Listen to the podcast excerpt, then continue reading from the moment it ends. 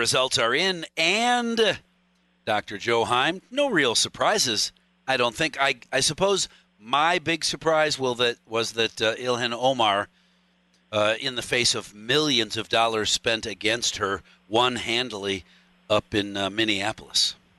Yeah, that uh, she had a little bit of a, a scandal, shall we say, without getting into details. Uh, over the last two years, things have come up, and uh, his her opponent spent a lot of money, and uh, obviously uh, they like her up there. Yeah, apparently. Well, yeah, and I, she married her brother, and blah blah blah. All that uh, is. What does that say about voters in Minneapolis? I talked about that briefly uh, early this morning. I wonder how many people you know that live outside of Minneapolis that might consider you know, when was the last time that you and Pat said, "Hey, let's go someplace for the weekend"? You want to you want to run up to Minneapolis for the weekend? We'll snag a hotel and and uh, you know just have some fun. Ooh, you know, maybe not because I don't want to be. I don't know where where are we going to go? The hotel, you know, downtown. It's nasty. I don't want to look out the window and see flames. And you know, when are people going to get that? Yeah, that's a good question, Mike. I, uh, Apparently, uh, they haven't gotten it yet. It's a relatively. The, my understand. I looked at a map of uh, Minneapolis, and I, I tried to identify the area that, that a lot of this stuff has happened in. It's not anywhere close to downtown. Well, if a person wanted to go up there and go downtown or the Mall of America, I think they'd have no problem at all. All right.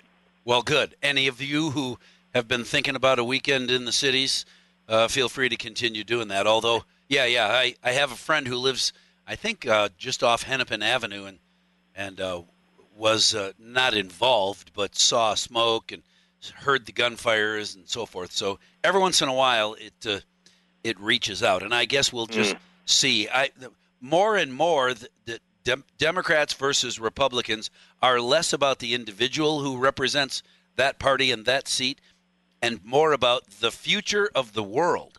Uh, that uh, if you vote for a Democrat, we'll have socialism in charge We'll have money confiscated from rich people and given to everybody else.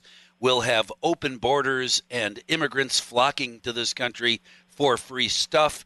That California will not be the only state giving away free health care and education and everything else. Uh, it'll all be free, a la Bernie Sanders. And uh, so we should get used to that if you vote Democrat. And yet, the, a number of Democrats did pretty well yesterday. Yeah, it seems as if uh, politics in America is becoming a little more extreme. The two parties seem to be getting further and further apart. Uh, uh, fear is used more and more as a campaign technique, uh, and uh, the old idea of unifying the entire country or getting getting behind things and compromising becomes less and less of a, a desired thing. Although I I think there's still a lot of people in the middle that want to want to think positive about things and uh, are not extreme. And usually they decide elections. I'm I'm going to hold on to that one. Right. Well, and and you and me both. I would like the calmer heads to prevail. My concern is that uh, those calm heads that are looking, especially when you're thinking about presidential politics and and a presidential election, a presidential vote, you got to think big picture because the president will have very little to do with what happens in Wisconsin or La Crosse County or La Crosse. Uh, but the president is going to have an impact on the country. And I don't think people, the vast majority of people, understand what's really going on across the country. Limbaugh's been gone from his program a couple of times, and one of his fill in guests uh, lives in Seattle. And when he talks about what's going on on the ground in Seattle or in Portland, you don't hear or see any of that in the national news. I wonder how many people understand that in Portland, it isn't just a protest of moms and, and tree huggers. It's nasty. It's fire fires and bullets and screaming and yelling and, and burning buildings down. It's it's ugly. Yeah, it seemed for a while that things have sort of calmed down, and then uh, uh, places like like Portland and uh, Chicago recently, uh, things flare up periodically. I, I cannot explain it. I, I thought that uh, this whole thing would be I'm going to over with, but uh, would get down to more more reasonable things. In other words, policy differences, uh, law enforcement, things of that sort, and it, uh, the, the protests still seem to happen. And, uh, there's always that five percent that uh, seem to want to uh, throw a rock through a window or whatever. Above and beyond the uh, the, the fact that Black Lives Matter is uh, is clearly stated on their own website uh, a socialist organization bent on on uh, if not overthrowing America, at the very least dramatically changing its direction. And I don't think anybody, uh, well, I shouldn't say anybody, but uh, I don't think very many people understand that when they say I support Black Lives Matter. No, no, you support the lives of black people.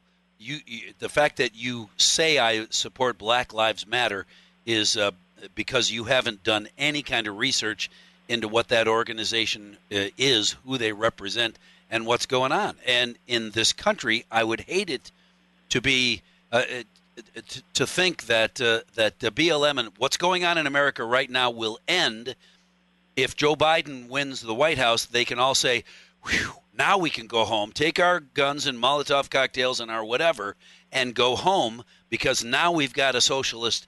in the White House, we're good. Things are going to get better for us. Well, it remains to be seen if if that really happens, Mike. Oh yeah, no, no, I uh, understand. Uh, yeah. I just wonder if it will. You know, we you hear about the uh, uh, the pandemic will be over, things will improve dramatically as soon as we take politics out of this issue, which means red, uh, you know, red man bad, get him out of office, and as soon as that happens, then it's uh, it's it's flowers and rainbows and unicorns and wonderful. Well, there like probably that. would be a if we had a change in presidents, at least for people that support things like Black Lives Matter, they assume and hope maybe there would be a little more hope that some change would occur.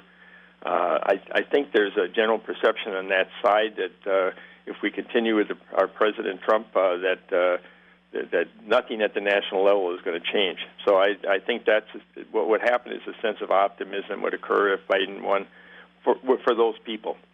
Right. Now, whether or not that's really true is another matter. Whether or not a president can really uh, effect change uh, that would be sufficient and, and, and have an effect on uh, Black Lives Matter and those groups and protesters, that remains to be seen. Because most of it is state and local. Right. Well, and I, I wonder how many voters will be voting differently because anything that's bad in the world is being painted as Trump's fault. So clearly I don't understand it, but everybody tells me it's his fault, so I'm voting for somebody else. Well, that's the way voters are, Mike. Let's yeah. uh, let's not uh, assume that what happens in November is what, what, we see in front of us right now. Well, yeah, there, there's a long time between now and then. Any surprises last night besides the uh, the Omar uh, results? Yeah, I'll, uh, I'll mention a couple things. One is that the turnout, La Crosse turnout, was 32 percent. That, frankly, was amazing, given the fact that there were only uh, you know one or two decisions for most people.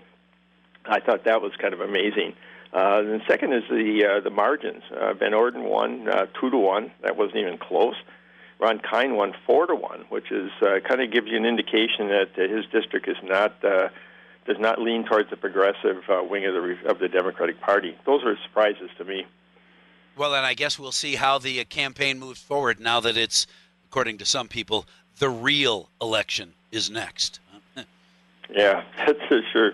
Yeah, the uh, the, uh, the the surprise of to me the last night was the uh, Jessi or uh, Ebben uh, Van Orden, and that was a nasty. I have to see. I hate to use that term, but that was a nasty campaign. Right uh, just uh, you know, it. Uh, I'm kind of glad it's almost over with, but uh, we'll see what happens in November. We'll definitely see what happens, and I'm sure between now and then we'll have plenty of opportunity to talk about what's happening now. Dr. Joe Heim, thanks. The election yesterday, and the, maybe the nicest thing about all of this is nobody has said I'm suing, I'm I'm mad, I don't believe it, we got to change.